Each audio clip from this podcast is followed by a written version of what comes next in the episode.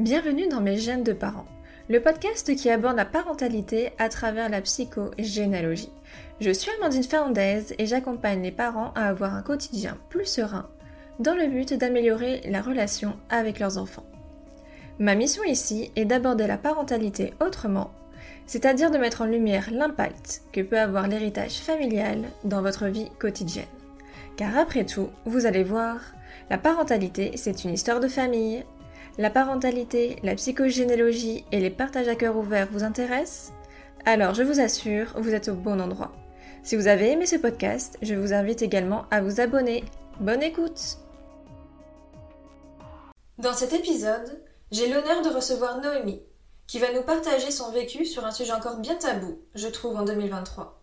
Même si les langues se délient peu à peu à ce sujet c'est l'interruption volontaire de grossesse. Cet acte si tabou, mais pourtant si impactant, car cela génère beaucoup de honte et de culpabilité aux femmes qui font ce choix. Noémie nous raconte avec toute son authenticité et toute sa douceur ce qu'elle a traversé, mais aussi les raisons conscientes et inconscientes de ce choix. En effet, elle savait et ressentait qu'elle ne devait pas le garder. Même si son intuition lui disait non pour cet enfant, ça n'enlève en rien l'émotion qu'elle a pu ressentir. Et oui, car elle a vécu comme un traumatisme. Entendre le cœur qui bat, l'IVG fait de manière très protocolaire, un personnel soignant sans compassion, sans oublier cette étape de deuil. Pour faire cet acte, souvent, les émotions sont coupées et le mode robot est activé. Pour Noémie, les émotions sont revenues à la surface comme un boomerang, et la remise en question s'est installée suite à cette IVG. Et si j'avais fait le mauvais choix? Et si je suis déjà une mauvaise mère avant même d'avoir un enfant? Ces questions, qui reviennent à la surface sans même crier gare. Nous allons voir, et Noémie m'a dit en off également après l'enregistrement de cet épisode, que finalement, ce n'était pas un de ses frères, mais plusieurs de ses frères qui avaient eux aussi vécu des IVG avec leurs conjointes respectives pour la première grossesse. Et si le transgénérationnel avait quelque chose en lien avec le choix d'interrompre la première grossesse? Que dit le transgénérationnel dans l'histoire de Noémie? Car oui, encore une fois, l'histoire familiale a été très présente. Je ne vous en dis pas plus et je vous laisse maintenant découvrir l'épisode. Bonjour Noémie Bonjour Amandine Bienvenue dans le podcast Mes gènes de parents. Merci. Comment vas-tu? Eh ben, je suis ravie de pouvoir euh, réaliser cette interview avec toi aujourd'hui. Bah, moi, je suis ravie de t'accueillir dans cet épisode et je suis trop contente que tu aies accepté quand je t'en ai parlé. Et en fait, on se connaît depuis bon, quelques mois, on va dire, mais c'est grâce à ma cousine. Et euh, surtout parce que je t'ai vue pour de la cartomancie. Oui, Parce que tu es cartomancienne depuis euh, je sais pas combien de temps, mais en tout cas, moi, je t'ai vue pour ça. Exactement. Pendant la séance, enfin pendant qu'on s'est vu, on a parlé un petit peu. Et c'est pour ça que j'ai eu l'idée de t'interviewer parce qu'il y a un sujet qui est hyper intéressant que j'avais envie d'aborder avec toi. Volontiers. Aujourd'hui, on va parler de ton parcours d'une grossesse, mais d'une grossesse en particulier, la toute première. Et en fait, on va parler de avortement. Donc, c'est une grossesse assez marquante, mhm. euh, d'une certaine façon, donc qui date d'il y a des années. Enfin, tu vas nous expliquer un peu plus en détail oui, oui, oui, suite aux questions. On va expliquer que ça peut impacter toujours notre présent suite à cette, euh, cette grossesse, cet avortement. on va aborder le sujet de l'IVG, de l'impact que, de l'impact, pardon, que ça a eu pour toi, de la culpabilité que tu as ressentie, le deuil de ce bébé, de cette grossesse-là, et en même temps, on va aussi évidemment jeter un coup d'œil sur ce qui s'est passé au niveau transgénérationnel, donc avec les histoires familiales, parce qu'il y a les conscients évidemment pour euh, faire ce choix, mais il y a aussi surtout l'inconscient. Et on va voir un peu ce qui se joue au niveau de l'inconscient avec le transgénérationnel. C'est parfait. Est-ce que tu peux te présenter?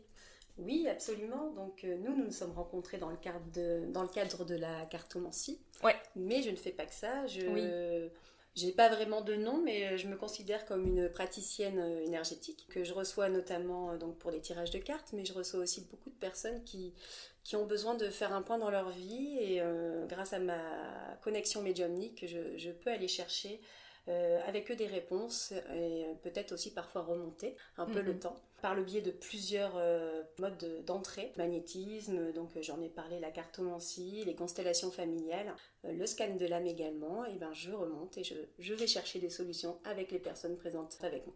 Ouais, c'est ça. Quand tu dis que tu remontes, c'est un peu les vies antérieures et tout, non C'est ça? Exactement, c'est les vies antérieures, mais ça peut aussi concerner les générations passées. Oui. Mmh, trop intéressant. Ouais. Du coup, tu es concernée par le transgénérationnel. Absolument, quasiment à chaque séance. Ah, trop bien.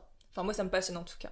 Le transgénérationnel, ça t'intéresse? On en a déjà parlé. Et puis, avec ton métier, c'est aussi. Ah oui, euh, tu le vois aussi souvent. Absolument. Depuis quand tu t'intéresses au transgénérationnel? Est-ce que tu as le souvenir de ce moment? Oui, j'ai le souvenir. Alors, euh, je, je, refais un bilan.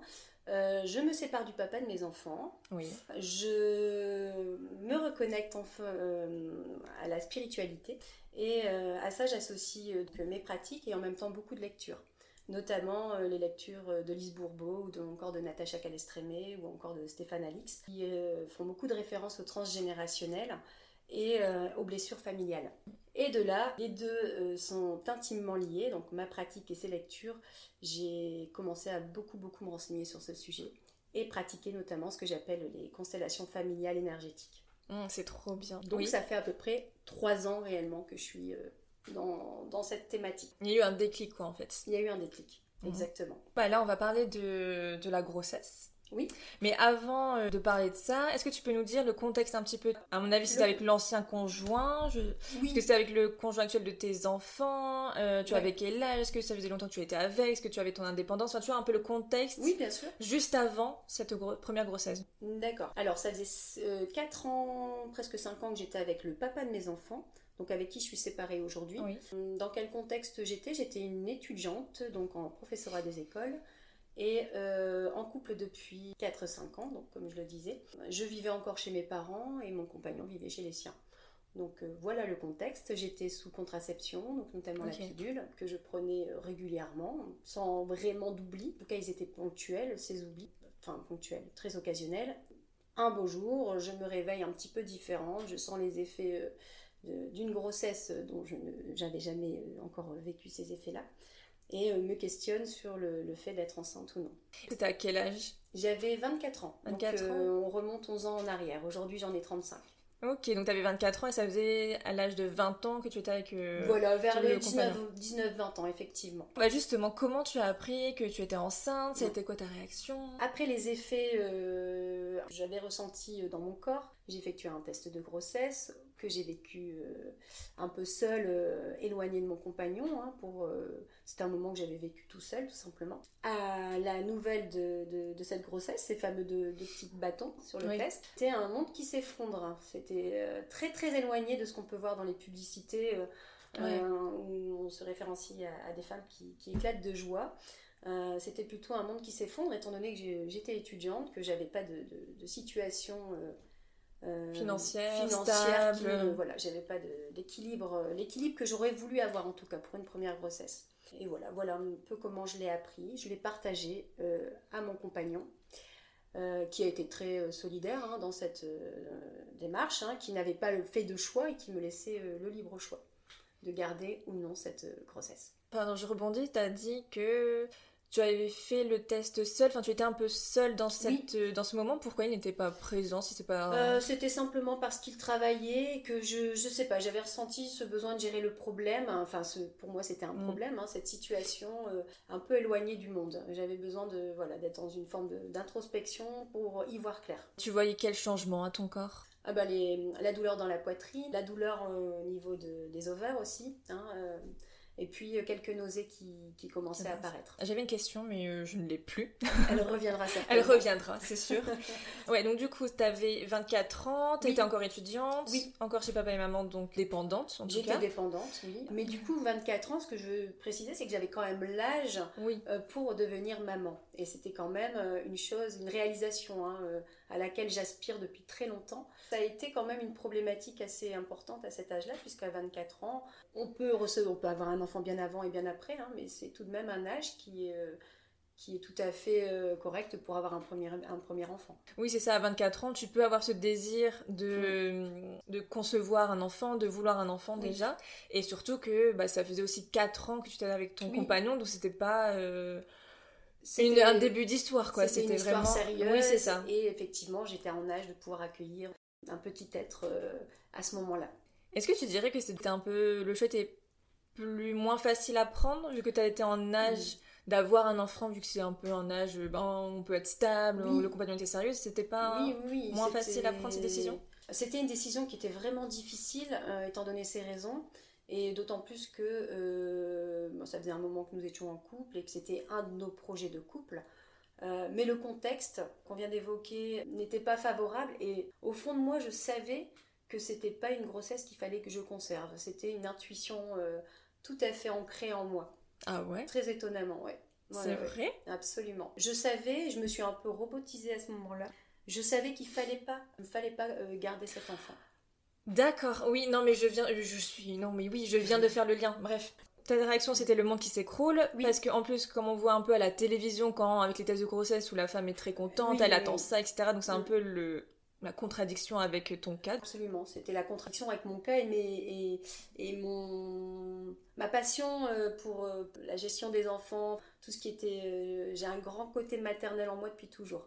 C'était vraiment une grande contradiction avec mes aspirations et mes valeurs de vivre ce moment. Aujourd'hui, je vois les choses autrement, mais à ce moment-là, c'est comme ça que je l'ai vécu. C'était quoi sa réaction aussi quand tu lui as dit que tu étais enceinte? Alors, lui était plutôt dans l'accueil, dans l'accueil de la nouvelle, et il était tout à fait d'accord pour conserver la grossesse si tel était mon cas, et tout à fait d'accord pour l'arrêter si tel était mon cas. Donc, j'ai vraiment eu euh, la chance d'être très bien accompagnée par euh, mon, mon compagnon de l'époque. En ça, ça n'a pas été une problématique supplémentaire. Ouais, il était là pour toi. Il était là quoi qu'il en soit. L'IVG, il y a des raisons conscientes qui font qu'on ne choisit pas de mm. garder cette grossesse et du coup de faire un avortement. Donc toi, c'était vraiment le, problème de la stabilité. Euh, c'était quoi Du coup, je sais pas si je vais dans le conscient ou dans l'inconscient. D'abord le conscient. Je, je, pense qu'il y avait cette problème d'instabilité et peut-être qu'il y avait aussi un problème, euh, un petit problème passager de, couple, hein, euh, comme tous les couples peuvent le connaître aussi. Mais en conscience, c'est à ça que je vais rattacher les, les, les raisons. Ah, c'était ça ma question, elle me revient que maintenant. C'était une grossesse accident, on peut dire ça comme ça ou pas? Oui, euh, c'était une grossesse accident avec une prise de pilule euh, oubliée, 24 euh, heures oubliées hein, pourtant. Une prise de pilule 24 heures oubliée et il y a eu toute la démarche de la pilule du lendemain mais qui n'a pas fonctionné. Donc c'est aussi pour ça que euh, je n'ai pas tout de suite réalisé que j'étais enceinte. Parce que j'étais à la limite, euh, j'étais à la limite de l'IVG. Euh, j'ai fait une IVG médicamenteuse. J'étais à la limite de, la deuxième, du deuxième ouais. cycle d'IVG. Tu as dû un oubli de pilule une fois, du coup 24 heures Oui, voilà, c'est ça, 24 heures. je suis allée dans le doute quand même pour une pilule du lendemain et pensant que ça avait fonctionné, étant donné que euh, j'avais des saignements. Hein, euh, j'avais abandonné l'idée que tous ces petits méfaits que je ressentais dans mon corps étaient liés à une grossesse. Jusqu'à ce qu'à un moment donné où j'ai réalisé que ça durait un peu dans le temps. Achat de thèse de grossesse. Achat de thèse de grossesse, euh, apprentissage de la nouvelle et puis ben démarche ensuite. Quand tu l'as appris, tu l'as appelé directement, qu'est-ce que tu as fait? Tu en as parlé à quelqu'un ou tu as d'abord réfléchi, tu t'es posée déjà toute seule, solo, tu avais besoin de quoi? Alors euh, j'étais toute seule quand je l'ai appris, j'en ai jamais parlé à personne d'autre qu'à lui. Et euh, j'ai attendu qu'il rentre du travail à ce moment-là puisque lui travaillait. De là nous avons eu la, la fameuse discussion où il m'a rassuré sur le fait qu'il me suive dans, dans, ma décision. Donc voilà, justement, tu disais qu'il y avait aussi ton intuition qui a parlé lors de cette première grossesse. Oui. Est-ce que tu peux nous en dire plus sur cette intuition que tu as ressentie? Oui, bien sûr. Euh, en fait, c'est vraiment les tout premiers effets qui se manifestent. C'est des effets, c'est des effets, euh, des effets physiques et physiologiques. En, fermant bien les yeux, avant de faire le test, je me suis posé la question euh, de savoir si j'en voulais cet enfant ou pas parce que c'est comme si j'avais déjà bien compris que j'étais enceinte hein, avant même de faire le test, mais le test, ça matérialisait euh, euh, la réponse. Il y avait comme euh, une boule dans mon ventre, il y avait comme une gorge qui, qui, était nouée, comme des poils qui s'hérissaient. Mon corps, en fait, manifestait le oui. Manifestait le oui, oui, j'étais enceinte, mais mon cœur manifestait le non, ce sera pas ton premier enfant que je borderai, que j'élèverai. C'était déjà clair avant de voir la réponse, même si on peut pas, euh, on peut pas signifier euh, d'une façon euh, extrême qu'on veut ou qu'on ne veut pas cet enfant. Lorsqu'on est heureux en couple, hein, on s'entend bien parce que mon contexte était que j'étais en couple. Dans d'autres contextes, on est bien au clair avec la décision. Euh, je pense notamment au viol ou, à d'autres situations. Hein. Mais là, effectivement, lorsqu'on est euh, en couple et, dans une situation euh, qui est quand même propice, même s'il manquait quelques petites, quelques petites choses en, termes d'aspect matériel. voilà, on peut toujours avoir une petite hésitation. Lorsque j'ai vu les deux traits, c'était clair que c'était non. Et j'ai fermé tout ce qui pouvait être propre à l'émotion, en tout cas toucher l'émotion et, la barre de l'affectivité, on va dire, euh, que je mm. pouvais créer avec cette, ce futur enfant. Et c'est, c'est là où c'était très clair. Il fallait pas que je le garde, il fallait pas que je m'attache. Il ne fallait pas, voilà, il fallait simplement, de manière très protocolaire, entamer les démarches pour que cet enfant parte. Parce qu'accueillir un, un, enfant, c'est aussi euh, un changement de vie pour une femme. Hein. Ah oui. Hein. Et euh, j'avais besoin de cet accomplissement euh, avant de, de, femme, avant de, devenir maman. C'était un réel besoin de m'accomplir en tant que femme. Oui, carrément. Lorsqu'on se fie à l'intuition, il y a cette petite voix qu'on a tous, hein, on a tous de l'intuition, mm. ça c'est important de le savoir. il faut simplement lui, lui, faire confiance. Il y a la petite voix qui vient nous expliquer nous dire, nous souffler, euh, nous faire ressentir que c'est plutôt oui ou plutôt non. Pour moi, c'était vraiment plutôt non. c'était même un grand non et ce n'était pas ce moment-là de ma vie euh, qu'il fallait, euh, qu'il fallait devenir maman. Clairement. Hmm, intéressant. Donc il y a aussi eu des choses inconscientes, des choses que tu savais déjà pour un peu qu'il y ait cette intuition et que ce soit non. J'en suis convaincue. Ouais.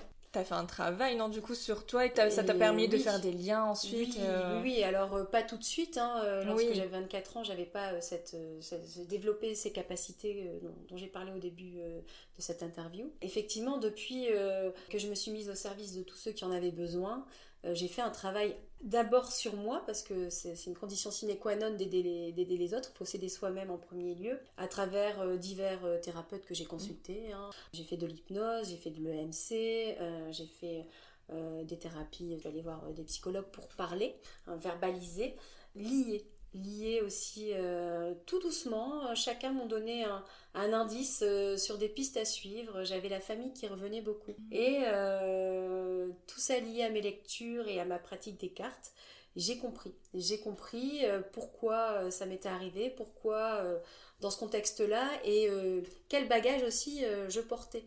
Quel bagage transgénérationnel. Le transgénérationnel, effectivement. Je viens de remarquer, mais déjà à 24 ans, tu étais déjà bien connecté mm. avec toi-même pour savoir si c'était oui ou non, tu avais envie. Euh. Oui, oui. Mais je, je pense qu'on on est tous connectés. Maintenant, on a tous une sensibilité qui est différente, un degré de sensibilité différent. Pour ma part, il, est, il a toujours été assez élevé et assez exacerbé. Mais euh, c'est vrai que pour des gens qui sont un peu plus dans le, la matérialité, hein, le quotidien, euh, qui sont un peu coupés de la spiritualité, et il n'y a aucun souci avec ça, mais ils ont tendance à être moins connectés à leur intuition et à moins la suivre et à faire des choix beaucoup plus, euh, j'ai envie de dire cartésiens, beaucoup plus terre à terre, beaucoup plus posés, simplement euh, faire des références à peut-être à des statistiques ou des probabilités, des qu'est-ce que ça va changer euh, effectivement dans ma vie, voilà. Non pas aller plus loin et pas aller dans l'écoute de, de, ce que va manifester le corps et le cœur mhm. surtout. C'est ça. Je rebondis un peu, mais quand tu as dit que ton intuition disait non pour euh, garder ce bébé ou pas, il y avait aussi que tu t'es coupé de toute émotion, un peu robotisée, si je reprends un peu ah ton terme juste avant. C'était pour te protéger? Oui, clairement, c'était une carapace que je m'étais mise à ce moment-là, qui a été nécessaire dans la démarche. Étant donné parler d'avortement comme on le fait maintenant, aujourd'hui on a une chance de pouvoir le faire, mais c'est pas quelque chose qui est tout de même. Euh, euh, libre. C'est un sujet qui reste très tabou, moi je le vois dans mes guidances. Lorsque je sens ou je vois qu'il y en a eu un, voilà, un arrêt volontaire, une interruption volontaire de grossesse, je sens toujours qu'il y a un petit peu de gêne dans la discussion, mm. et gêne que je peux comprendre puisque je l'ai longtemps nourri également. Mais, euh, et c'est quelque chose que la société en fait euh, nourrit aussi. Hein. Même si c'est euh, légalement acquis depuis la loi Veil de 1975, il me semble, donc ça date quand même d'il y a longtemps. C'est quelque chose qui dans les mœurs n'est toujours pas acquis puisque bah, une, femme est faite pour, avoir des enfants, procréer et porter la vie, c'est une chance. Et effectivement, l'avortement n'enlève pas cette, cette chance. Hein. L'IVG permet d'avoir le choix. Et euh, aujourd'hui, on est en 2023 et c'est toujours pas quelque chose qui est euh, vraiment ancré dans les mœurs, euh, qui est accepté et c'est un sujet qui reste, qui reste vraiment tabou en société et limite, j'ai envie de dire honteux pour les femmes qui, qui l'ont fait, hein, qui oseraient en parler ouvertement. Alors pas partout et pas avec tout le monde bien évidemment, hein, mais pour l'avoir vécu, je, je, sais que c'est pas un sujet qu'on peut aborder autour d'une table en repas de famille assez facilement parce qu'on a besoin d'en parler. Voilà, donc il faut choisir, faut choisir qui, il faut choisir quand et comment.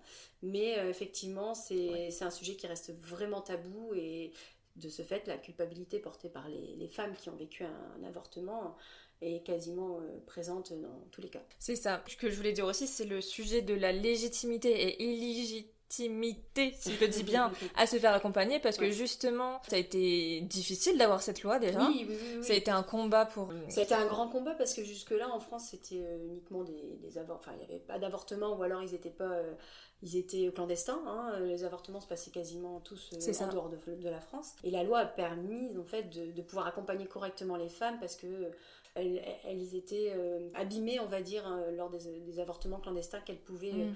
Qu'elles pouvaient subir à l'étranger. C'était mal effectué. C'était mal effectué. Effectivement, cette loi a permis de les accueillir dans de, bonnes situations et de créer un acte médical qui, en France, lui permet d'être en bonne santé suite, à, suite à cette action. Oui, et j'ai aussi envie de remettre un peu le contexte euh, en lumière de 1975, donc de l'époque où les femmes étaient uniquement mariées à leur mari, enfin davantage en tout cas. Ce sont des mères au foyer, en fait la mentalité est différente. Et aussi la mentalité, elle était vraiment présente pour... Euh, comment dire Que les femmes étaient vraiment là pour procréer, pour fonder une famille, etc. Donc c'est vraiment ça qui était mis en avant dans ces années-là et à cette époque-là. Maintenant c'est vrai que ça a changé. Et euh, grâce à cette loi, j'ai envie de dire aussi que ça a permis aux femmes d'être plus autonomes sur leurs choix et leurs décisions de vie. Et pourtant, on, observe aujourd'hui encore en 2023 que c'est toujours honteux et culpabilisant d'interrompre volontairement une grossesse parce qu'il y a toujours cette gêne. C'est un sujet tabou, cette gêne en fait. Et, euh, cette assimilation euh, de, de, la femme et, de la chance de pouvoir procréer. Oui. Sauf qu'on oublie une chose, c'est que la procréation se fait bien à deux, mais euh, la femme porte ce poids puisque c'est la femme qui porte le bébé, justement. Et justement, quand on en parle, de se sentir légitime, ne pas se sentir légitime à en parler lorsqu'on éprouve de la honte et de la culpabilité et, et toutes ces émotions liées à ces, à ces deux-là. Euh, il peut aussi avoir comme un conflit intérieur où il y a une partie de moi, tu vois, qui a des projets de fonder ma propre famille, d'avoir des enfants pour plus tard. Et, euh, et, une autre partie où c'est pas le bon moment, il y a ça qui se passe dans ma vie et donc de vouloir interrompre la grossesse. Ça peut être pas facile du tout à vivre et être euh, comme tiraillé entre les deux. Et encore, après j'ai envie de dire aussi que ça dépend parce que chaque femme réagit différemment. Pour certaines, pour certaines, ça peut être un vrai soulagement par exemple. Et il y en a d'autres qui, pour qui ça peut être plus traumatisant à cause de X ou Y raison, de l'environnement, etc. Et l'environnement qui joue énormément aussi. Et aussi euh, le personnel médical qui peut ne montrer aucune compassion, être très distant, qui peut dire des réflexions, ça engendre encore plus de culpabilité et de honte. Donc tu te sens jugé, c'est aussi un acte de base très douloureux. Donc tu as la douleur physique, tu as la douleur émotionnelle, le contexte médical. Et une fois que tu rentres chez toi, bah, tu as qui, tu vois, autour de toi? À qui tu peux parler de cette douleur-là? Et euh, sans avoir peur du jugement et du regard de l'autre. Donc on peut se sentir très seul, incomprise, on peut se renfermer et le sentiment de mal-être euh, et de culpabilité, la honte, elle peut se multiplier à cause de ces facteurs-là. Ça me parle beaucoup parce que à l'annonce donc de, ma grossesse, j'ai entamé les démarches auprès de la PMI de ma ville de l'époque. Et c'est un service gratuit, hein, donc accessible pour tous. Et on passe par la PMI euh, et par le médecin de famille aussi hein, pour pouvoir avorter. Et euh, la première question qu'on m'a posée lorsque je m'y suis présentée, c'est euh, bah, qu'est-ce qui s'est passé? Alors j'ai trouvé ça assez, euh, assez curieux comme euh, question parce que euh, déjà de venir en parler c'était c'était pas facile de devoir dire que ben je voulais interrompre la grossesse c'était pas facile non plus pour moi hein, parce que ça, ça, ça matérialisait la décision. Et le qu'est-ce qui s'est passé avec un peu il manquait plus que le doigt pointé sur moi pour que c'était un peu un ton accusateur c'était sur un ton accusateur effectivement et puis je pense que j'étais pas la première de la journée à passer et donc cette personne était tout à fait détachée de émotionnel que je pouvais porter hein, avec moi en plus de cette grossesse. Et euh, bah, tout simplement, euh, j'étais pas très contente de cette remarque et j'ai dit bah, j'ai tout simplement fait l'amour et oublié ma contraception. La pilule du lendemain n'a pas fonctionné. Voilà, je voudrais enclencher le protocole. Sans aucun sourire, sans aucune parole réconfortante, les démarches sont expliquées et annoncées. Sauf que bah, lorsque c'est la première personne extérieure, donc je, je mets de côté mon compagnon de l'époque, euh, qui nous reçoit, ben, on se sent très vite, très vite refroidi, hein, même si déjà c'est pas très, c'est pas une ambiance très fun à la mm. base. Hein. Il n'y a aucune femme qui avorte par gaieté de cœur. Il y a toujours, il y a toujours une bonne raison derrière et ça reste un ça reste un drame. Et il faut savoir aussi une chose, c'est que, ben oui, on dit que c'est une, interruption volontaire de grossesse. Et il y a le mot volontaire dedans. Et effectivement, hein, c'est une démarche qui, est faite de plein gré, hein, du coup la personne choisit de le faire. Mais euh, elle le fait pas par gaieté de cœur, j'insiste, parce qu'il y a un contexte, elle le stoppe parce que c'est pas le moment, parce qu'il y a voilà, toutes ces raisons, et elle a autant le droit qu'une autre personne d'être réconfortée ou avoir juste une parole sécurisante à ce moment-là, et c'est pas du tout le cas.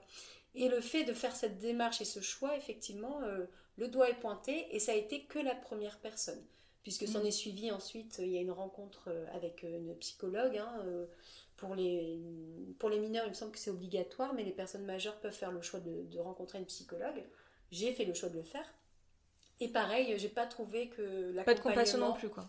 J'ai pas trouvé, non, l'accompagnement très, très réconfortant. Le réconfort que j'avais besoin à ce moment-là, je ne l'ai pas trouvé. Il faut savoir aussi qu'une fois que cette démarche est faite, hein, il y a un délai de réflexion pour euh, pouvoir être sûr de, de, son choix. Hein. Et euh, ensuite, il y, a il y a des pilules à prendre hein, lorsque mm. c'est médicamenteux. Et moi, j'ai choisi de faire, euh, de, de, faire mon IVG en hôpital. Et c'est là où euh, on porte encore plus le poids de la culpabilité parce que lorsqu'on est accueilli à l'hôpital, on est dans le service maternité. C'est ouais, c'est moche. On est dans le service maternité. Donc moi, mon compagnon m'avait accompagné, hein, qui restait mon soutien du moment et qui était essentiel à ce moment-là. Mais j'ai été donc accueillie de manière très très froide. Donc c'était vraiment un autre lieu. Hein. C'est pas faire d'amalgame avec la PMI, hein, mais c'était un autre lieu dans un hôpital euh, public où on m'a placé dans une chambre juste à côté d'une salle d'une chambre euh, pas de naissance, mais où une maman euh, revient une fois qu'elle a accouché. J'entendais de part et d'autre de ma chambre des bébés pleurer. et voilà, les, paroles des personnes que j'ai croisées ont toujours été très très sèches et très froides. Et j'étais certainement pas la première à, faire cet acte ce jour-là. Mm. Hein. Pareil, dans les explications de ce qui allait se passer, c'était euh, très succinct et très flou finalement. Hein, je savais que j'avais déjà pris un premier médicament pour enclencher euh, euh, la fin de production d'hormones. Et une fois à l'hôpital, c'est plus un, un, deuxième médicament qui enclenche les contractions et l'expulsion de l'œuf. Et à ce moment-là, on n'en sait pas trop. On sait qu'on va avoir mal comme pour les règles, c'est ce qui nous est dit. Sauf que la douleur est très... Moi, aujourd'hui, comme je suis maman, était apparentée à des contractions de fin de grossesse. Hein. C'était très, très, très douloureux. Euh, l'expulsion, évidemment, n'est pas la même qu'une fin de grossesse, mais euh, ce que je ne m'attendais pas et ce qu'on ne m'a pas expliqué, c'est qu'en fait j'allais euh, j'allais mettre euh, quelque part euh, alors pas au monde hein, mais dans un trou de toilette l'œuf de, petit fœtus et que j'allais le voir. Et que j'allais le voir parce qu'il faut absolument passer par une, identification. Bah, je saignais abondamment hein, puisque l'accouchement c'est comme un accouchement hein. l'accouchement avait été enclenché donc au bout de trois heures j'ai fini par expulser l'œuf que j'ai dû, euh, que j'ai dû donc euh, faire constater par l'équipe soignante. Mais j'ai eu le temps de, bien l'observer et euh, l'équipe soignante l'a récupéré et l'a posé sur, dans un flacon dans la salle de bain à ma vue. Face à ce petit, ce petit fœtus qui était juste devant moi, et ensuite il a été récupéré bien évidemment. J'ai pas eu, une, pas eu un, un mot gentil pour savoir comment j'allais. simplement, c'était très, très protocolaire et et on voulait juste vérifier que tout était bien parti, que voilà, on m'a expliqué que j'allais saigner abondamment pendant quelques, quelques semaines encore, euh, que j'allais encore avoir des douleurs de contraction ensuite, et que euh, voilà. Ça s'arrêtait à du physiologique. On m'a pas expliqué que psychologiquement, euh, la suite allait être bien plus complexe. Surtout, déjà, rien que le contexte, c'est hyper culpabilisant. On dirait qu'ils font tout, entre guillemets, pour bien culpabiliser encore plus que ce que tu peux ressentir en amont. Euh, entendre des bébés pleurer, entendre des bébés pleurer, ça, ça, a vraiment euh, enclenché un petit bouton euh, dans ma tête et dans mon cœur, carrément, qui m'a beaucoup fait pleurer, hein, avant, après, des fois, parfois encore aujourd'hui, c'est il y a le deuil qui, qui, qui, va venir après dans nos sujets certainement, parce que même si c'est volontaire, il y a un deuil qui est fait toute sa vie. Cette ambiance qui est très marquante, pesante, très pesante. Du coup, on l'a beaucoup dit, mais très culpabilisante parce que on a l'impression d'être. Euh, ben, moi, j'avais l'impression d'assassiner euh, mon enfant. C'est un acte qui reste assez froid. Alors, avec une équipe froide, on est dans l'inconnu. Hein, on est dans l'inconnu. On a besoin. On a besoin. On reste. On est une femme, mais on est aussi quelqu'un qui, qui, est un être euh, sensible, qui a besoin de voilà d'être rassuré.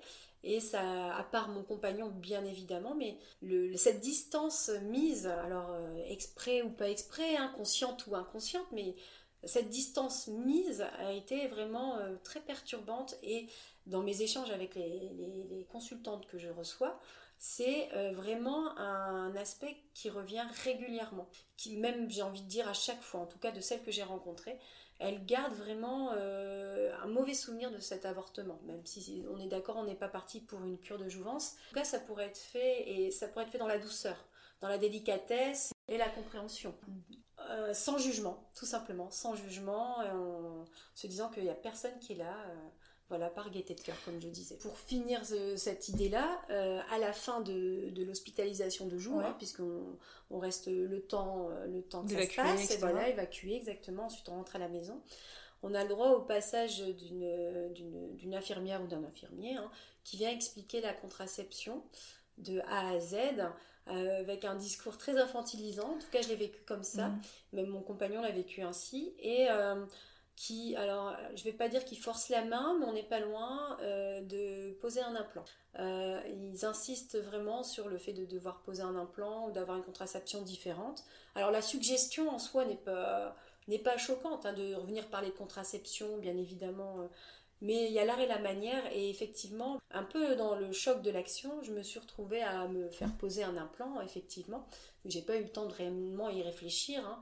Euh, parce que euh, on, nous vend un peu le risque de grossesse euh, qui est plus élevé juste après un avortement et qu'il faut ou mettre un stérilet ou mettre un implant, repartir sur une, contraception qui ne soit pas la pilule, parce que moi c'était la pilule qui, avait failli, hein, ma prise de pilule. Mais voilà, c'était très, très gênant, ça a été fait devant mon compagnon, j'avais l'impression de retomber en enfance. De retomber en enfance et que lui n'avait pas été pris en compte. Parce que cette prise de pilule, euh, après tout, euh, elle devrait être pensée euh, à deux mhm. aussi. Et pas, ça devrait être l'unique poids, une unique poids de, de, la femme. Ben voilà, ça a été un moment très pénible, très franchement pénible et, et qui m'a marqué, qui me marque encore aujourd'hui. Parce qu'un avortement, c'est vraiment pas, c'est vraiment pas un moment marrant à passer. C'est vraiment, c'est vraiment, c'est traumatisant. Hein. Moi, j'ai été assez traumatisée par cette cet événement de ma vie. Mais euh, j'entends euh, de vouloir euh, faire en sorte que ça n'arrive plus, mais vraiment, les mots, les mots et la manière, la forme, le fond sont tellement importants surtout dans ces moments-là. Euh, voilà, je pense que ça, il y a encore un, travail de fond à faire. Je ne dis pas que c'est comme ça partout. Mais toi, tu l'as vécu de cette manière-là. Mais j'ai vécu de cette manière-là. Et surtout, bah, c'est important de le dire aussi, c'est que déjà, c'est traumatisant, tout cet aspect euh, non émotionnel et froid et culpabilisant qu'on rajoute. Bah oui, forcément, c'est encore plus culpabilisant et donc il y a encore plus de légitimité, comme on dit, à se faire accompagner et à se faire euh, aider si vraiment on ressent le besoin, quoi. Absolument. En plus, ce qu'il faut pas oublier, c'est que après ça, il y a une chute d'hormones. Alors, on n'est pas sur un baby blues, hein, mais on est quand même sur une chute d'hormones bah, qui nous font euh, passer par des étapes euh, émotionnelles assez, euh, voilà, assez en dents de scie, hein, on va dire, et qui ne facilitent pas. après ça, je, suis passée par une grosse période de, déprime et le deuil. de deuil qui n'était pas compris de cet enfant hein, qui était tout de même un être que à moi que j'aurais pu mettre au monde. Je, devais passer par cette étape de deuil, mais je sentais bien que je n'avais pas le droit de passer par cette étape de deuil. Tu disais qu'il y avait un deuil à faire euh, de cet enfant. Tu peux en dire plus? Oui, absolument. Alors, euh, même si euh, la grossesse était courte, dans le cas, dans le cas d'un IVG, hein, moi, j'avais, j'étais un tout petit peu en dessous des deux mois de grossesse. Une fois que, tout ça est passé, on arrive dans l'étape de, de deuil, parce qu'il y a quand même cette idée qui, qui est venue, euh, petite graine qui est venue dans la tête, et cette idée qui est venue un petit peu grandir, mûrir. Puis finalement, cette robotisation dont je parlais tout à l'heure qui, qui n'est plus, hein, on, baisse la garde et puis l'émotion remonte et puis on redevient un être sensible. Comme un boomerang, quoi. Comme un boomerang, et voilà. Toute l'histoire, euh, tout cet événement et toute cette histoire m'est revenue en pleine figure. Hein. Il y a eu du regret il y a eu du regret euh, est-ce que j'aurais quand même pas dû est-ce que je suis déjà une mauvaise maman avant même de, mm. de devenir euh, de d'élever mon enfant est-ce que je suis pas une mauvaise personne parce que voilà il y a eu cette, cette accumulation de jugement et puis le jugement envers soi-même aussi hein, sans que les autres euh, n'interviennent. Le deuil de ce petit être qui aurait pu être le fait de compter les mois et la date probable d'accouchement voilà. Il y a toutes ces étapes là à passer parce que bon ben c'est quelque chose qui est ancré en nous et qui était ancré en moi en tout cas. Et ça n'a pas été quelque chose de facile et aujourd'hui j'y pense encore. Mais c'est ça, en fait, il y a déjà toute cette remise en question. Et mm. si j'avais fait un mauvais choix, comment serait ma vie si je l'avais gardé Est-ce que mon intuition, comme tu disais tout à l'heure, était finalement plutôt bonne. Est-ce que j'ai bien fait de l'écouter? Enfin, il y a toute une remise en question. Hein. C'est normal déjà, et euh, ça remonte aussi cette culpabilité encore plus, euh, même après l'acte. En fait, t'as le avant, pendant et après aussi qui revient euh, bah, comme un boomerang à chaque fois. Et c'est tout à fait ça, et d'autant plus qu'on nous précise pendant qu'on choisit de faire une IVG que il se peut qu'il y ait un peu plus de problématiques de retomber enceinte ensuite pour les prochaines grossesses, qu'elles pouvaient être plus risquées. Voilà, on nous le signifie quand même. Alors euh, médicalement, euh, c'est avéré, hein, mais euh, voilà, on porte ce poids-là encore en plus de savoir que peut-être en plus ça, on contribue à une grossesse plus difficile quand, par la suite. Bah, en fait, il y a un peu ce truc de comme j'ai choisi cette IVG, bah, je n'ai pas le droit d'aller mal, je n'ai pas le droit de me faire accompagner, je l'ai choisi moi-même. Donc il y a un peu cette contradiction. C'est ça, du coup, conflit, bah, ça. intérieur. c'est un choix, mais du coup je n'ai pas le droit de manifester euh, de vulnérabilité, de mal-être et de, de, douleur et liée à ce choix. Comme on disait, il y a toutes les raisons conscientes et inconscientes, et puis il y a aussi ce conditionnement au personnel médical, les proches aussi qui peuvent être de, pas de bons conseils non, plus. Souvent, les proches qui ne sont pas de bons conseils, c'est des proches qui ne sont pas passés par là. Moi, si je devais faire un petit euh, retour en arrière, il est important de, de trouver les bonnes personnes euh, pour se faire accompagner. Alors, et si possible, durant, voilà, accompagner et parler durant cet acte si possible, mais au moins après, euh, pour pouvoir verbaliser, pour pouvoir euh, euh, avoir un point de vue un peu différent, des paroles réconfortantes, et pour pouvoir bien intégrer le fait que c'était la bonne décision, puisque mm. c'était notre décision.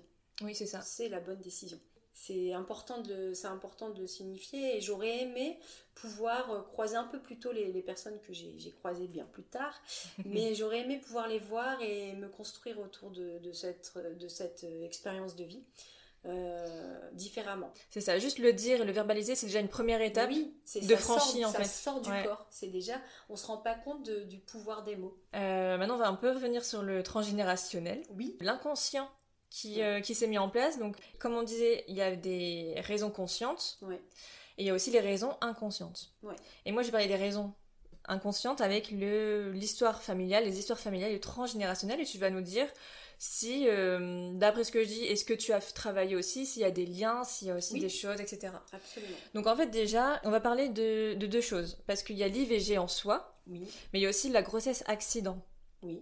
Et en fait, pour la grossesse accident déjà, qui, ne veut pas de cette situation de grossesse. Donc la situation c'est pas le bon moment comme tu disais, pas être prête, pas être capable pour l'instant, etc. Donc ça peut être divers et varié. Et les causes de la grossesse accident peuvent être variées aussi, donc comme oubli de pilule, après ça peut être même, même sous contraception, aussi. Sous contraception aussi, parce que le c'est pas fiable à 100% finalement une contraception. Un retour de couche. Du coup, ça peut être aussi des causes variées. Et même au final, pour des grossesses accidents, il y a toujours cet événement de grossesse accident qui s'est répété aussi dans la génération d'au-dessus, donc des mamans, grands-parents, etc., donc de l'histoire familiale.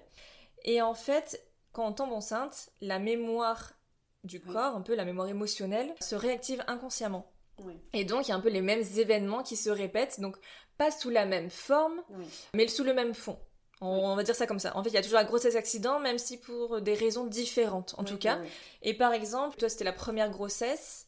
Moi, c'était ma première grossesse, effectivement. Et donc, du coup, ça peut être aussi dans les premières grossesses d'avant, de la maman, de... Est-ce que tu es la première grossesse de ta maman ou... Euh, euh, alors, euh, ma maman, elle a... Alors, ce que je voulais juste ajouter avant de préciser ça, c'est qu'il y a aussi les... tout ce qui est fausse couche qui peuvent s'apparenter...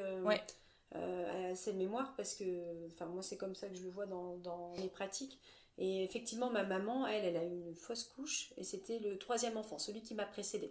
Mais euh, on peut remonter aussi euh, du côté de, mes grands-parents qui ont, connu euh, ces situations et on peut aller un peu plus loin encore, tantes, les cousins. On peut faire les liens directement avec les nos parents, grands-parents. Mais après, on peut faire aussi des liens un peu indirects, mais qui, qui restent de la famille aussi. Et du coup, ça peut être aussi un, lien qu'on peut faire sur les gros accidents, parce que ça aussi, c'est du transgénérationnel. Et au final, quand on gratte un peu, on se dit, ah, bah au final, ma grand-mère a eu aussi une grosse accident, par exemple, pour la première grossesse. Bah ma maman s'attendait pas à ce qu'elle soit enceinte, ben, c'est la première grossesse aussi. Enfin, tu vois, il peut avoir plusieurs euh, significations comme ça. Et ensuite, oui, quand on va demander souvent aux parents, grands-parents, des fois ils peuvent dire non. Non, je t'ai désiré, non, t'ai voulu. Et en fait, comme c'est 35 ans après, par exemple, ou 30 ans après, il y a des choses qu'on oublie. Après, volontairement ou involontairement, consciemment ou inconsciemment, mais en tout cas, il y a des choses qu'on oublie. Si on cherche un peu les gros accidents dans notre histoire familiale, c'est plutôt prendre des... le contexte que nos parents et grands-parents peuvent dire. C'est un peu le conseil que je donne. Par exemple, si, euh, je sais pas, ma maman euh, qui me dit bah non je t'ai toujours désiré etc euh, je, n'ai pas une grosse accident. Mais si je regarde un peu le contexte que euh, elle venait d'être promue à une augmentation ou à une un poste plus élevé tu te rends compte que comme elle vient d'avoir cette promotion c'était pas forcément voulu vu qu'il y a aussi cette ambition de carrière qui est passée avant, en tout cas cette période-là. Donc il y a un peu ce contexte aussi à prendre, ça c'est juste un exemple, mais il peut en avoir plein d'autres. Voilà, chercher plutôt le contexte quand on creuse l'histoire familiale. Et ensuite, là j'ai parlé de l'IVG. Et bah l'IVG c'est aussi un acte inconscient parce qu'en réalité il y a comme un danger à avoir ce mm. Euh, cette grossesse, là en tout cas, ce premier bébé pour toi, ça peut être le deuxième pour d'autres personnes, enfin bref, on a compris. Mais euh, voilà, pour toi, c'est comme s'il y avait un, danger pour ce, d'avoir ce premier bébé, là en tout cas. Donc il y a un IVG parce qu'il y a consciemment, inconsciemment une peur, un danger, il y a une difficulté à avoir un enfant, en tout cas à ce moment-là, ce moment très précis, pour la maman, mais aussi mm très important de le dire parce qu'on fonctionne toujours à deux. Il y a le, on fonctionne en miroir avec le couple et euh, il y a l'histoire du père aussi qui rentre en compte. Et ça, c'est très important à le dire. C'est que quand il y a l'IVG, il y a l'histoire de la maman parce que c'est elle qui porte l'enfant, etc. Mais il y a aussi l'histoire du papa aussi qui rentre en compte et que quand on, creuse aussi l'histoire familiale pour les hommes, et ben on va se rendre compte aussi que la première grossesse, elle est aussi euh, un danger pour lui en tout cas, que ça représente un risque, que c'était pas aussi le bon moment, etc. Enfin, qu'il y a aussi une histoire familiale là-dessus du côté du papa. Bon, là, on va parler de toi en tout cas. Mais c'est aussi très important de dire que vous fonctionnez toujours à deux. Prise en compte du transgénérationnel. C'est ça, exactement. Pour chercher un peu les causes de l'IVG, en fait, on va chercher dans ton histoire, sur le moment déjà présent, euh, ce qu'il s'est passé. Donc, quelle était ta peur sur l'instant, sur, ton histoire à toi, au final, du coup, parce qu'on va, on n'oublie pas, euh, on n'oublie pas euh, ta propre expérience, ton propre vécu, etc. C'est ça, exactement. Et aussi, du coup, dans l'histoire familiale, c'est qu'est-ce qui s'est réactivé mm. dans ton histoire pour qu'au niveau de la première grossesse, il y a cette interruption volontaire. Qu'est-ce qui s'est passé dans cette case numéro 1, donc pour toi Est-ce que, bah, au niveau de la maman, qu'est-ce qui s'est passé? Au niveau de la grand-mère, qu'est-ce qui s'est passé? Mm-hmm. Et par exemple, euh, je vais prendre un exemple pour mon cas pour un peu illustrer et un peu donner un exemple. Dans mon exemple familial, euh, ma grand-mère a eu un premier bébé mort-né. Et donc du coup, ça va, je sais que c'était un traumatisme, en tout cas pour elle forcément, et qu'il y a aussi une, comment, j'allais dire une séquelle émotionnelle, en tout cas de l'émotion encore avec ce premier bébé. Par exemple, donc avec ma grand-mère qui a perdu ce premier bébé, bah peut-être ça n'arrive pas tout le temps, mais en tout cas, pour la première grossesse, il se peut que je fasse un IVG, donc que je répète l'histoire d'une autre manière en faisant une interruption volontaire de grossesse car il a cette histoire de premier bébé, bah, c'est un danger de le mettre au monde, par exemple, si je prends mon histoire personnelle, toujours. Et après, euh, ça, ça peut être euh, pour un IVG, mais il se peut aussi qu'il y a d'autres choses qui se passent, d'autres événements qui se passent, et ce n'est pas un IVG, par exemple. En tout cas, il y a aussi quelque chose, là, je m'éloigne un petit peu, mais... Chose qui se lit tout de même. voilà, même si c'est un peu le cas, effectivement, dans, enfin, dans mon cas, c'est pas forcément à chaque fois enfin ce sera pas forcément des IVG mais en tout cas euh, il y aura effectivement euh, cette perte d'enfant ou cette, cette euh, ce deuil associé à, la maternité ou au non désir de maternité qui se perpétue. Est-ce que toi avec ce que j'ai dit, ce que j'ai évoqué dans transgénérationnel et la première case du premier bébé, est-ce que ça te parle dans ton histoire familiale du coup? Oui, alors moi je pense que ce, cette première grossesse à mon niveau, est venu euh, bah, mettre une petite alerte, effectivement, euh, sur mon couple euh, à ce moment-là. parce qu'il y avait des choses à, voir et à travailler. Et là où je vais faire le lien avec le transgénérationnel, je disais mon couple, mais aussi vis-à-vis de moi-même hein, et ma réalisation de femme, mais là où il y a du transgénérationnel, c'est que donc quand je remonte un petit peu, ma maman euh, a perdu un enfant euh, juste avant moi et euh, enfin elle a perdu un enfant. Elle a eu une fausse couche? Une fausse couche, merci. Je ne retrouvais plus mes mots. Elle a eu une fausse couche juste avant moi. mon, un de mes frères n'était pas désiré dans, dans ma fratrie. Grossesse accident. Une grossesse. alors, c'est une grossesse accident et donc un des deux de mes parents ne désirait pas au mm. moment de la nouvelle aller au bout de, cette grossesse et l'autre le souhaitait. Donc euh, finalement j'ai la chance, euh, j'ai la chance euh, d'avoir ce frère dans ma fratrie et tout va bien. Mais mm. en tout cas on a ce non désir d'aboutissement de l'un ou l'autre des parents qui était déjà présent tout comme moi avec euh, mon IVG. Et si je remonte encore un petit peu, hein, j'ai euh, mes deux grands-mères, hein, paternelle et maternelle, qui ont perdu, bah, qui ont fait des fausses couches et qui ont perdu des enfants, qui sont morts-nés ou qui sont morts très très jeunes. Alors évidemment, je n'ai pas eu de réponse quant au fait qu'il y ait une IVG ou pas à leur époque. Hein. en tout cas, c'était quelque chose de vraiment secret et de tabou, donc ça, je n'ai pas le j'ai pas l'information, mais en tout cas, il serait pas étonnant que ce soit le cas.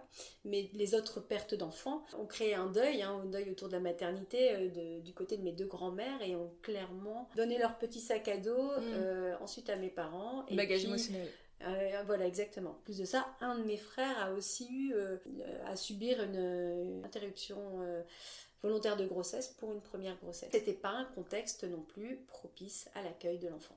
C'est dingue. Donc en fait, il y a vraiment quelque chose au niveau de la première grossesse dans votre histoire familiale. Il y a voilà, il y a quelque chose autour de la Et un événement répétitif avec l'IVG du coup. C'est pour ça que tu dis ça. Alors il y a un événement répétitif autour de l'IVG, du choix, de, le, choix d'assumer sa parentalité euh, et le, euh, une histoire de contexte aussi, je pense. Mm. Le, bon moment euh, à chaque fois. Est-ce que est-ce que le bon moment était là ou pas et voilà, et donc ça s'est mhm. manifesté par soit des fausses couches, soit, des IVG, soit des enfants morts très jeunes. J'allais dire justement que par exemple, euh, là on parle d'IVG pour la première grossesse, mais si on remonte dans l'histoire familiale, euh, il se peut que euh, ça prenne différentes formes. C'est pas parce qu'il y a un IVG dans la première grossesse dans la pour toi, que forcément dans l'histoire familiale, il y a à chaque fois des, IVG dans la première grossesse, des mamans, grands-parents, etc.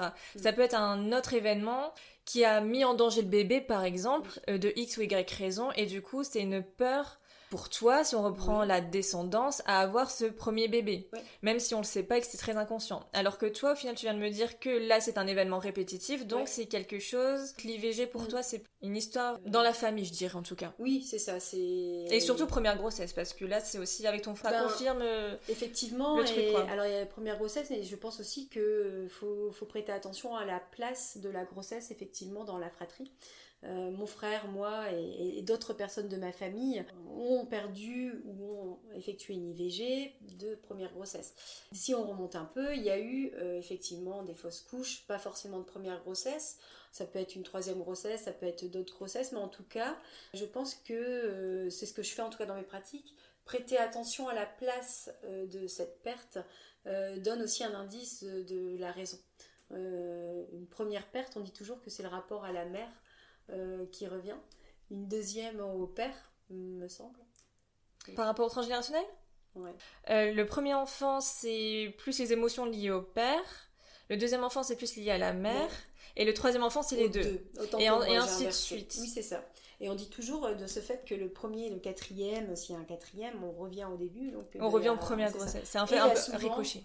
Et il y a souvent conflit entre le premier et le quatrième enfant parce que euh, partent du, des mêmes blessures en fait. Et du coup, par miroir. Euh, c'est ricochet et miroir. C'est ricochet, ouais. Il y a plusieurs cas de figure, j'ai envie de dire. Par exemple, s'il peut avoir un seul et même événement qui marque tellement l'histoire de la famille qu'au final ça se répète un peu n'importe comment, j'ai envie de dire, tu vois. C'est pas la case du de la première grossesse qui est impactée, mais ça peut être aussi la deuxième, ou troisième par exemple. Avec toi, franchement, c'est vraiment la première grossesse, quoi. Ça me.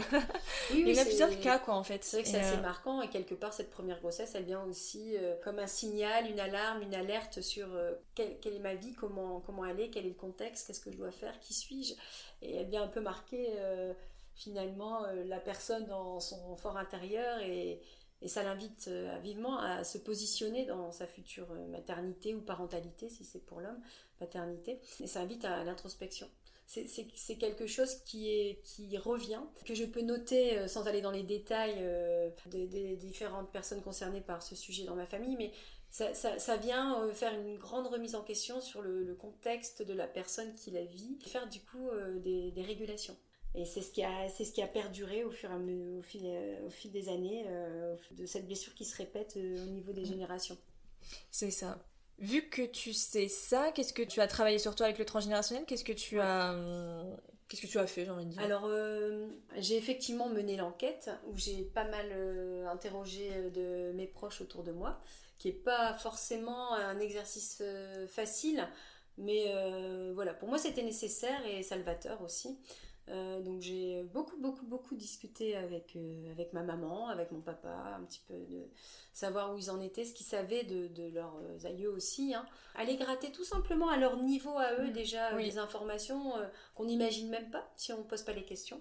J'ai appris vraiment, vraiment beaucoup, beaucoup de choses et j'ai appris à faire des liens, les liens par moi-même et grâce aux thérapeutes qui m'entouraient aussi. Et c'est juste ça a un pouvoir de guérison euh, fort, de pouvoir faire ces liens, de pouvoir comprendre, se comprendre et comprendre que l'histoire de l'histoire de famille, ben c'est ce qui fait notre histoire en fait. On est avec l'histoire de on est avec l'histoire de famille, on porte les, les, valises euh, de notre famille et on a le choix de les vider ou de les laisser pleines ou de les remplir encore.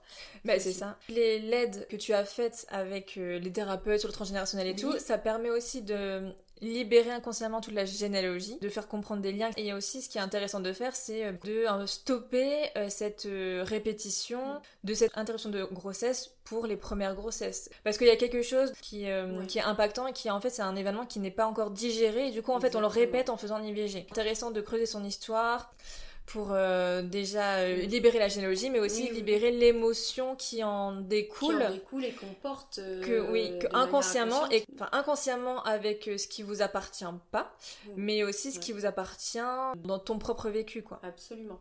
La parole, la verbalisation et la compréhension de, de son contexte de vie, de son histoire et de de ses ancêtres aussi, ses vies antérieures euh, dans le cadre de mes pratiques. Ça permet une réelle libération de ces énergies-là, de ces bagages-là et de cette histoire. Et ça permet de pouvoir aussi euh, couper les liens couper ces liens-là, en tout cas, euh, euh, comme un fil qui nous lie à nos ancêtres. On, a ce pouvoir de le couper, faut-il euh, encore en avoir envie? Effectivement, faire cette étude et passer par de la psychogénéalogie, par exemple avec toi, Amandine, ou, ou passer par des constellations familiales énergétiques comme je peux les faire, ou de la médiumnité, c'est se permettre cet accès et cette libération. On voit bien, on est quand même influencé par mm. notre histoire familiale et on pense que c'est nos propres raisons qui font mm. qu'on décide d'un IVG, mais au final, il y a quelque chose dans la famille, quelque chose qui nous pousse à faire cette IVG. absolument. Et je pense que euh, chaque personne qui, est, enfin, chaque femme qui, est passée par une interruption ou plusieurs, hein, parce que malheureusement certaines passent par plusieurs, devrait un peu euh, regarder euh, dans qui se cache. le transgénérationnel ce qui se cache, qu'est-ce qui s'est joué parce que c'est important qu'on le dise. Et là, c'est un côté plus spirituel, mais de toute façon, tu me rejoindras aussi avec tes pratiques.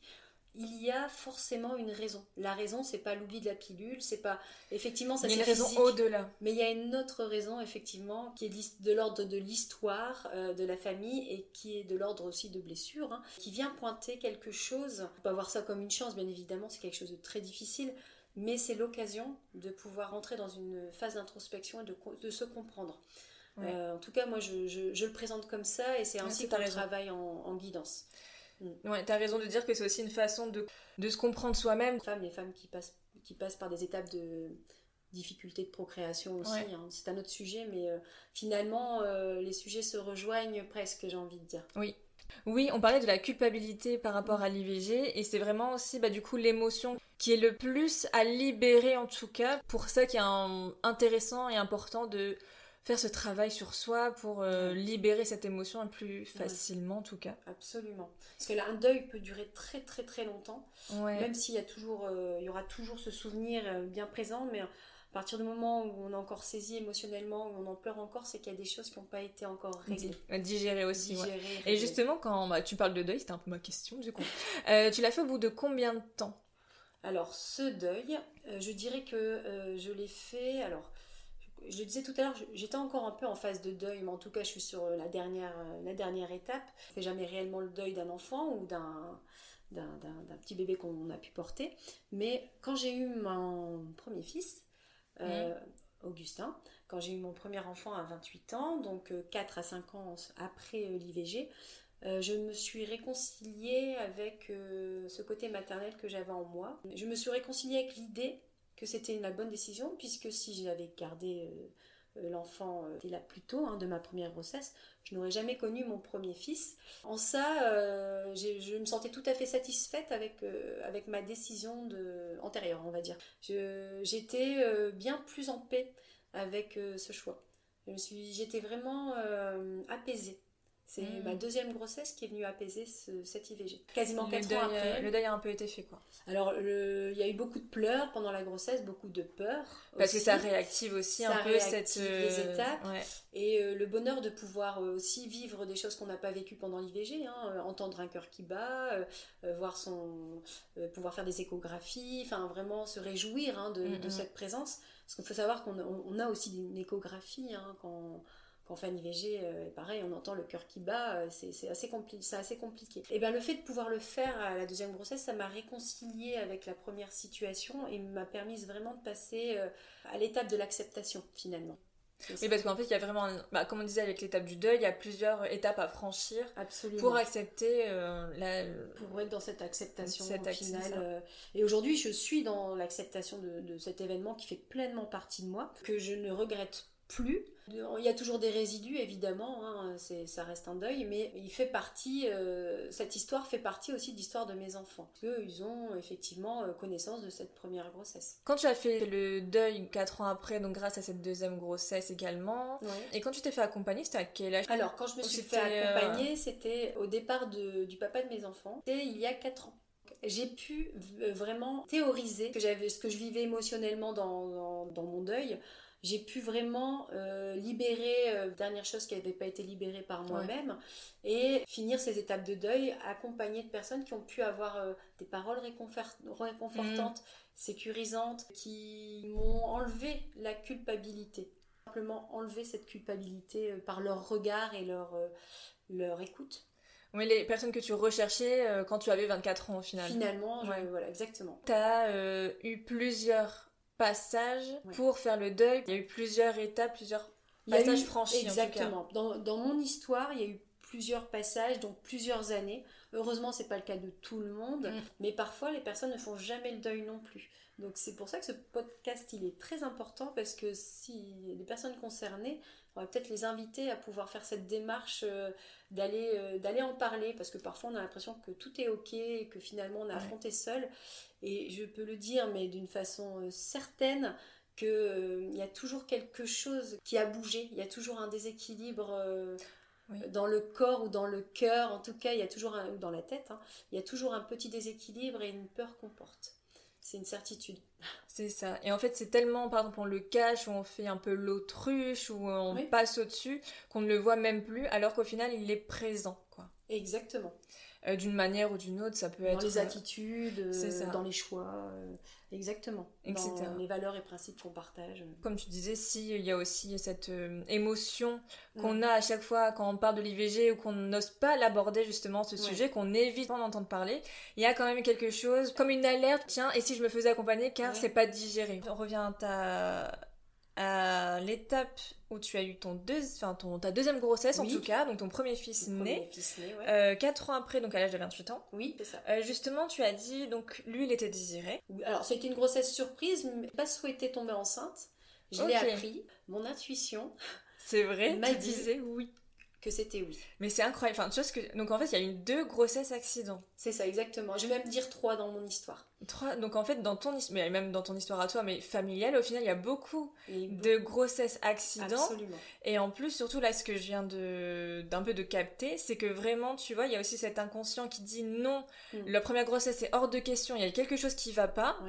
Euh, parce que dans l'histoire familiale, il y a euh, des fausses couches, des bébés morts-nés, etc. Mais le deuxième, ok, c'est une grosse accident, mais là, c'est oui, ton intuition te dit oui, parce que l'histoire familiale, j'ai envie de dire ça comme ça, permet de euh, d'avoir cet enfant plus sereinement, en fait. Absolument. Et mon contexte avait bien évolué, avait bien changé, et je pense que j'étais aussi dans une connaissance de moi-même qui était bien plus riche et nourrie que 4 ans plus tôt. Effectivement, l'intuition me disait oui. que tu disais oui pour ce, deuxième enfant. Est-ce que tu en as eu des autres après? Oui, j'ai eu une troisième grossesse très rapidement après Augustin. 16 mois plus tard, je mettais au monde Marceau, qui a été aussi une grossesse surprise. C'est l'histoire de ma vie, les surprises. En tout cas, c'est beau de dire comme ça parce qu'au final, grossesse accident, c'est un peu comme, euh, comme un sacrifice, entre guillemets. Enfin, je vois ça comme ça. Ça peut être euh, si d'autres mots résonnent et que, bon, utiliser d'autres mots. en tout cas, grossesse accident, ça fait penser à sacrifice pour moi. Alors que grossesse cadeau, c'est une grossesse accident, entre guillemets, mais qu'on le vit très bien et qu'en tout cas il n'y a pas eu ce sentiment de sacrifice entre guillemets si je peux dire ça comme ça. Je sais pas si tu comprends ce que, ce que je veux dire. c'est absolument ça. Il y a une connotation négative Exactement. à accident ouais. prise euh, bien plus positive. Et j'adore mettre surprise grossesse surprise à mes fils. Mais euh, ça n'a pas enlevé les peurs que j'avais de voir les deux les deux barres sur euh, un test de grossesse. Mais au moment ce coup-ci au moment de retourner mon test sur le coup il y avait qu'une barre ça n'a pas duré très longtemps, mais il y a eu une barre, j'ai eu une grosse déception. Et les 10 secondes qui se sont écoulées, je l'ai retourné et j'ai compris pendant ces 10 secondes que oui, ça y est, en fait, j'étais prête au vu de la déception que j'avais. Oui. J'ai revérifié une deuxième fois parce que euh, bah, j'ai voulu vérifier une deuxième fois, tout simplement parce que je voulais être sûre de moi. Et là, entre-temps, c'est rigolo, mais comme j'avais été OK pendant ce petit laps de temps-là, hein, euh, avec une probable grossesse et que j'avais été tellement déçue que c'était pas ce moment-là, mm les deux barres ont apparu. Et euh, c'était euh, soulagement. un soulagement et comme toutes les mamans qui apprennent leur première grossesse dans le bonheur, euh, c'était c'était l'extase. C'était magique quoi. C'était absolument magique. Ouais, c'était fabuleux. Donc là, il a quel âge Augustin? Augustin, il aura bientôt 7 ans. 7 ans. Et Marceau? Marceau, il a 5 ans et demi. Et Marceau, il est arrivé quand Augustin avait 8 mois. D'accord. Et donc, j'étais sous contraception. Et euh, là, on n'a pas compris euh, ce qui n'a pas fonctionné. Hein. J'avais un anneau contraceptif et euh, eh bien, je suis tombée enceinte sous anneau contraceptif. Et en fait, j'avais bien remarqué aussi la poitrine. Ouais, changement corporel. voilà, changement corporel. J'ai acheté un test en n'y croyant pas, hein, parce que c'était vraiment pas le moment pourtant. Disons que j'allais mon, mon premier enfant. Enfin, c'était. À ce moment-là, c'était, j'étais vraiment un peu entre les deux. Et j'ai vu, euh, j'ai vu les deux barres apparaître et un moment de panique hein, quand même, parce que quand on a un petit nourrisson de 8 mm. mois, c'est pas, pas facile à accepter. Hein. Je pense que euh, tous les parents euh, peuvent le comprendre. On voit les couches apparaître d'un coup devant les yeux et défiler, et les pleurs et les nuits, les nuits très longues et très courtes aussi en même temps. Et je suis à peine sortie, mon compagnon a compris dans mes yeux que j'avais fait un test, je lui avais pas dit. Et il a pris sa journée parce qu'il a vu le mouvement de panique dans mes yeux, mais c'était plus de l'ordre de l'organisationnel. Dans la journée, c'était quelque chose. De toute façon, l'IVG, c'est la première chose qui m'est passée, c'est l'IVG, c'est non, c'est hors de mm. question. Je... Mais je ne savais pas encore quoi qu'est-ce. Et dans la journée, c'était bien sûr que c'était évident. Euh. Il avait eu les mots justes et euh, rassurants à ce moment-là. Et c'était mon histoire d'avoir deux enfants euh, plutôt rapprochés. Et voilà Marceau. Ah, bah trop bien. Et, euh, et du coup, si on revient à ce premier enfant, donc Augustin, euh, tu m'as dit que tu lui en as parlé. Oui. Qu'il le sait, qu'en tout cas qu'il est le deuxième. Et comment, qu'est-ce qui t'a dit de lui en parler? Comment c'est venu? Enfin. Alors, euh, alors mes deux fils sont au courant, hein, Augustin et Marceau. Marceau aussi. Ouais. Et je, leur en ai parlé parce que c'est venu d'Augustin. C'est marrant, on parle de transgénérationnel, mais c'est comme si du haut de, bah, il devait avoir 5 ans quand j'ai commencé à en parler. C'est lui qui a posé la question. Ah bon? Ouais, très étonnamment, avec il autant connecté que sa maman. Ça, c'est une, c'est quelque chose que je, une question que je me pose. Mais Augustin m'a demandé si j'avais déjà eu d'autres enfants dans mon ventre. Ah, il le ressentait, quoi. Et eh oui, il le ressentait. Bah, je me suis, me suis pas sentie de lui mentir et j'avais tout simplement envie de lui dire, lui dire la vérité. Chose que je fais au quotidien. J'évite euh, j'évite les mensonges, mais je lui parle quand même du Père Noël. On est d'accord. Mais en tout cas, j'évite en tout cas de cacher la vérité lorsque c'est la vie en fait. Voilà, j'utilise simplement les mots, euh, les mots qui sont adaptés à son âge et je lui ai expliqué que avant lui, il y avait eu un, j'avais eu une grossesse. Et il m'a dit qu'il le savait. Mais non. ah, c'est dingue les enfants, ils me, ils m'épatent quoi. ils sont très connectés quand ils sont. Alors je le regardais, je pensais qu'il fabulait un peu, et je lui dis moi, tu, tu, tu te moques un peu de moi là, mon grand? Il dit non, je, je savais qu'il y avait eu un enfant avant moi. Donc je sais que le papa n'en avait pas parlé et que je n'en avais pas parlé. Donc il sentait ça. Et euh, j'ai effectivement euh, euh, validé. Hein. Je lui ai dit oui avant toi, j'ai quelques années plus tôt. et là, il m'a posé beaucoup de questions pour savoir pourquoi j'étais pas allée au bout de la grossesse. Parce que je lui ai expliqué que c'est moi qui Déjà 5 ans, quoi. C'est impressionnant, je trouve. Ah, mais sont, les enfants sont impressionnants très jeunes. Hein, mais c'était un besoin de, de savoir. J'ai vu ça comme une opportunité de euh, casser le cycle, casser ce fameux cycle et de pouvoir poser le sac à dos à terre et pas lui, lui, lui remettre ni à lui ni à Marceau. Et d'ailleurs, on n'en a pas parlé, mais ni à ma belle-fille, puisque aujourd'hui j'ai une belle fille et que euh, ben, un nouveau compagnon un nouveau compagnon et du coup ben, les histoires se lient également hein. exactement. Même avec une famille recomposée on choisit le conjoint et c'était toujours en miroir façon. Exactement. et c'est pour ça que ma belle fille entendait l'histoire et était présente et je leur ai bien expliqué euh, la démarche et euh, ils ont compris ils ont eu plein de questions et le vivent très bien aujourd'hui. Euh, savoir que les enfants peuvent recevoir. Hein. Il suffit simplement, euh, justement, c'est là où il y a du tabou, où il y a une gêne, qui vont créer, euh, qui vont créer une problématique. ici, ils avaient, ils avaient besoin, ils étaient curieux et ils ont su. Alors, ça dans les détails, bien évidemment, qu'on a pu évoquer tout à l'heure, hein, mais voilà, ils ont su que j'avais été triste aussi suite à ça, mm. mais ben, aujourd'hui, j'étais tout à fait d'accord et ok avec cette décision. Et ils en parlent régulièrement. Euh, hmm. Augustin m'a dit en fait je suis pas le premier, je suis le deuxième. Ah c'est dingue. Donc en fait il sait sa place dans la fratrie. C'est aussi très important aussi pour se euh, situer. Mais euh, oui, par rapport à Augustin, bah, du très intéressant, il est très hmm. curieux aussi de sa part. et du coup, tous les trois, ils étaient là. C'était le moment parfait pour en parler. Tous les trois étaient là, effectivement. Bah, c'était le moment, ça venait d'eux. Et c'était pas imposé, ils avaient besoin de savoir. Et donc aujourd'hui, il n'y a aucun, aucune répercussion problématique. Hein.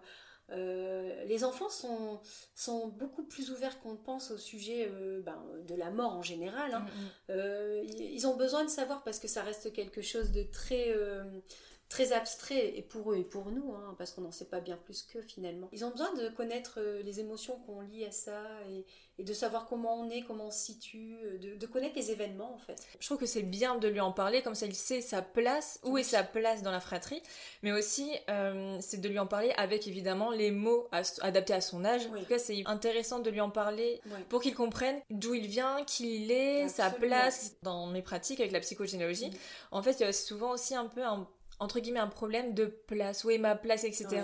Et c'est ça peut être aussi dû au niveau des grossesses, où, on ne sait pas se situer parce qu'on sait pas. Euh, on connaît pas son histoire familiale. On connaît pas son histoire familiale, quoi. Et, euh, et c'est aussi très intéressant aussi de, de, découvrir ça très jeune et d'être curieux. Puis. Euh, j'ai saisi l'opportunité. Ah, mais C'était une.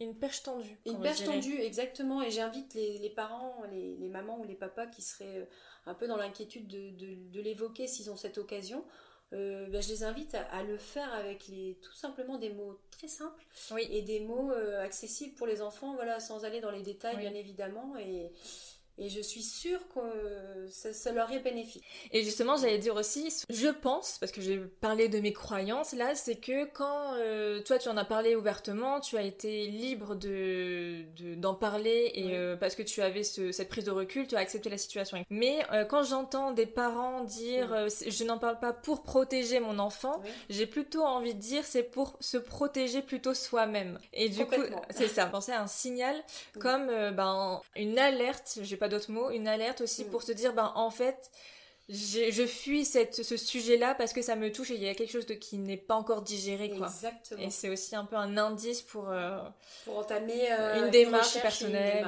C'est ça. Absolument. On va pas à la fin. Oui. En plus avec la bougie qui s'est éteinte. Ça pouvait pas être plus synchronisé. Exactement.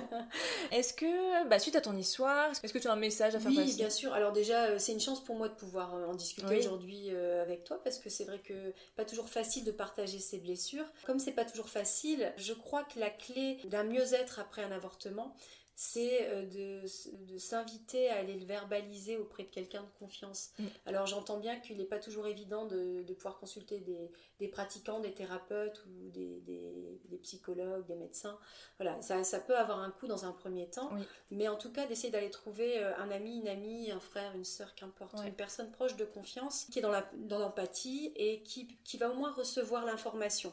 Euh, s'il y en a plusieurs, c'est encore mieux parce que le regard de plusieurs euh, va permettre d'avoir euh, des mots réconfortants de tout ordre et de toutes sortes avec des dimensions différentes.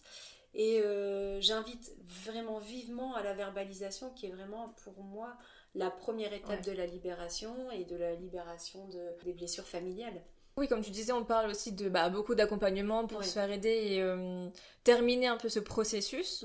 Parce que, comme on dit, il y a plusieurs étapes de franchie. Et puis bon, euh, même si euh, pas les moyens financiers, en tout cas, c'est très important d'en parler à une personne de confiance, de proche, pour déjà entamer cette première démarche d'acceptation et de libération de cette parole et de d'exprimer ce que tu ressens en tout cas. Et c'est aussi bah, important d'avoir cette première étape.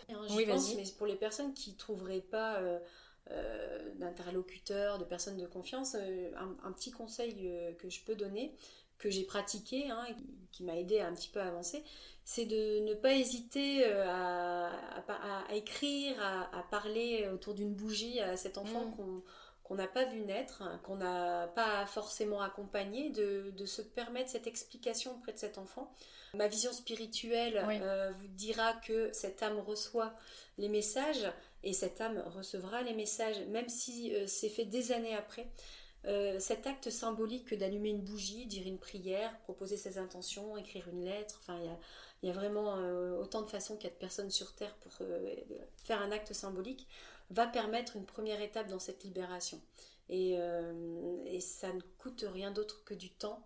Et une personne qui est passée par là doit se prendre ce temps pour elle. C'est vraiment indispensable, je pense. Oui, c'est ça, comme euh, un petit moment de... voilà. Et je vais aller plus loin, hein, euh, pourquoi pas euh, même créer comme une, cérémonie autour de cette C'est ça, oui. voilà, en fonction des croyances de chacun, hein, ça, peut être aussi quelque chose de, très symbolique. Et la bougie, d'après moi, c'est la lumière et les mots mhm. s'envoleront. ça sera largement suffisant, le tout accompagné d'une musique qui va permettre une, une ambiance qui, qui sera propice.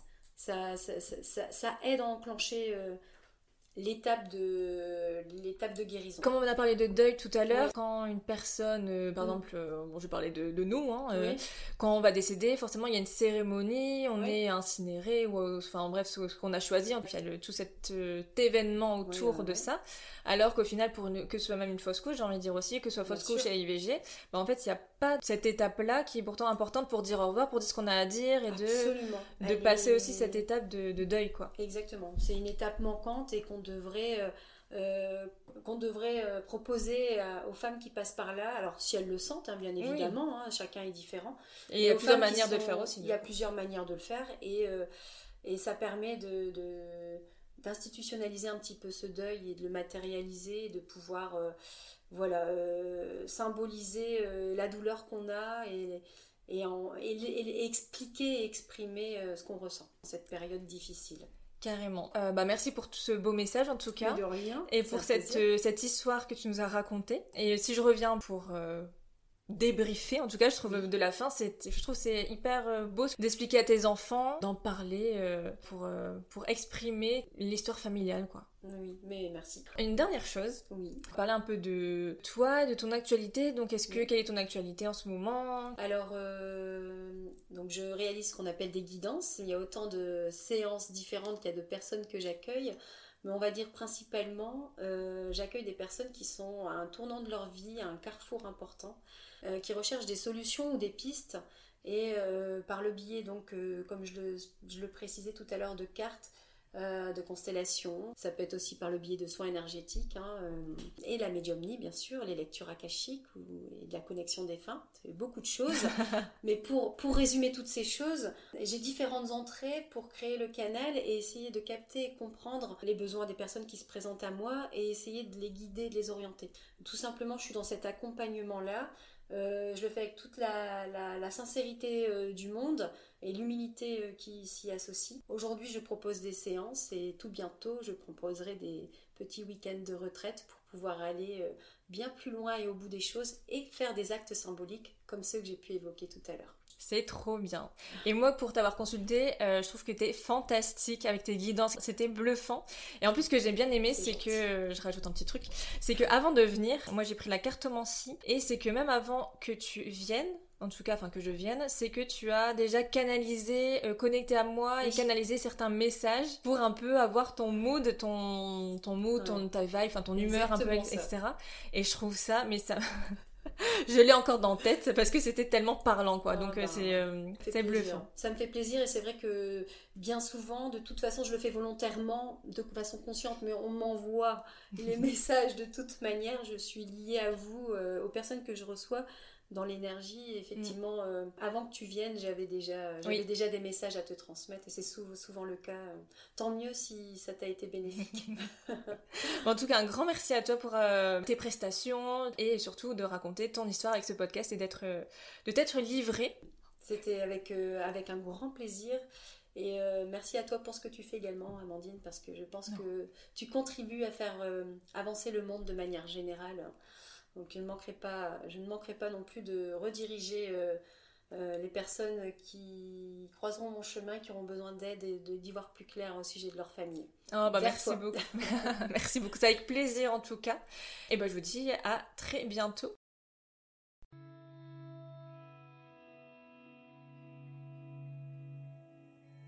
Cet épisode est maintenant terminé. Un grand merci d'avoir écouté jusqu'à la fin et d'être toujours là je vous invite à vous abonner pour suivre les prochains épisodes. Si vous avez envie de soutenir le podcast, vous pouvez le partager sur vos réseaux sociaux et tout autour de vous. Si le cœur vous en dit, vous pouvez laisser un avis sur la plateforme d'écoute de votre choix. Et cerise sur le gâteau, vous pouvez également me retrouver sur Instagram pour en apprendre toujours plus. Le lien est dans la description. Je vous dis donc à très vite pour un tout nouvel épisode.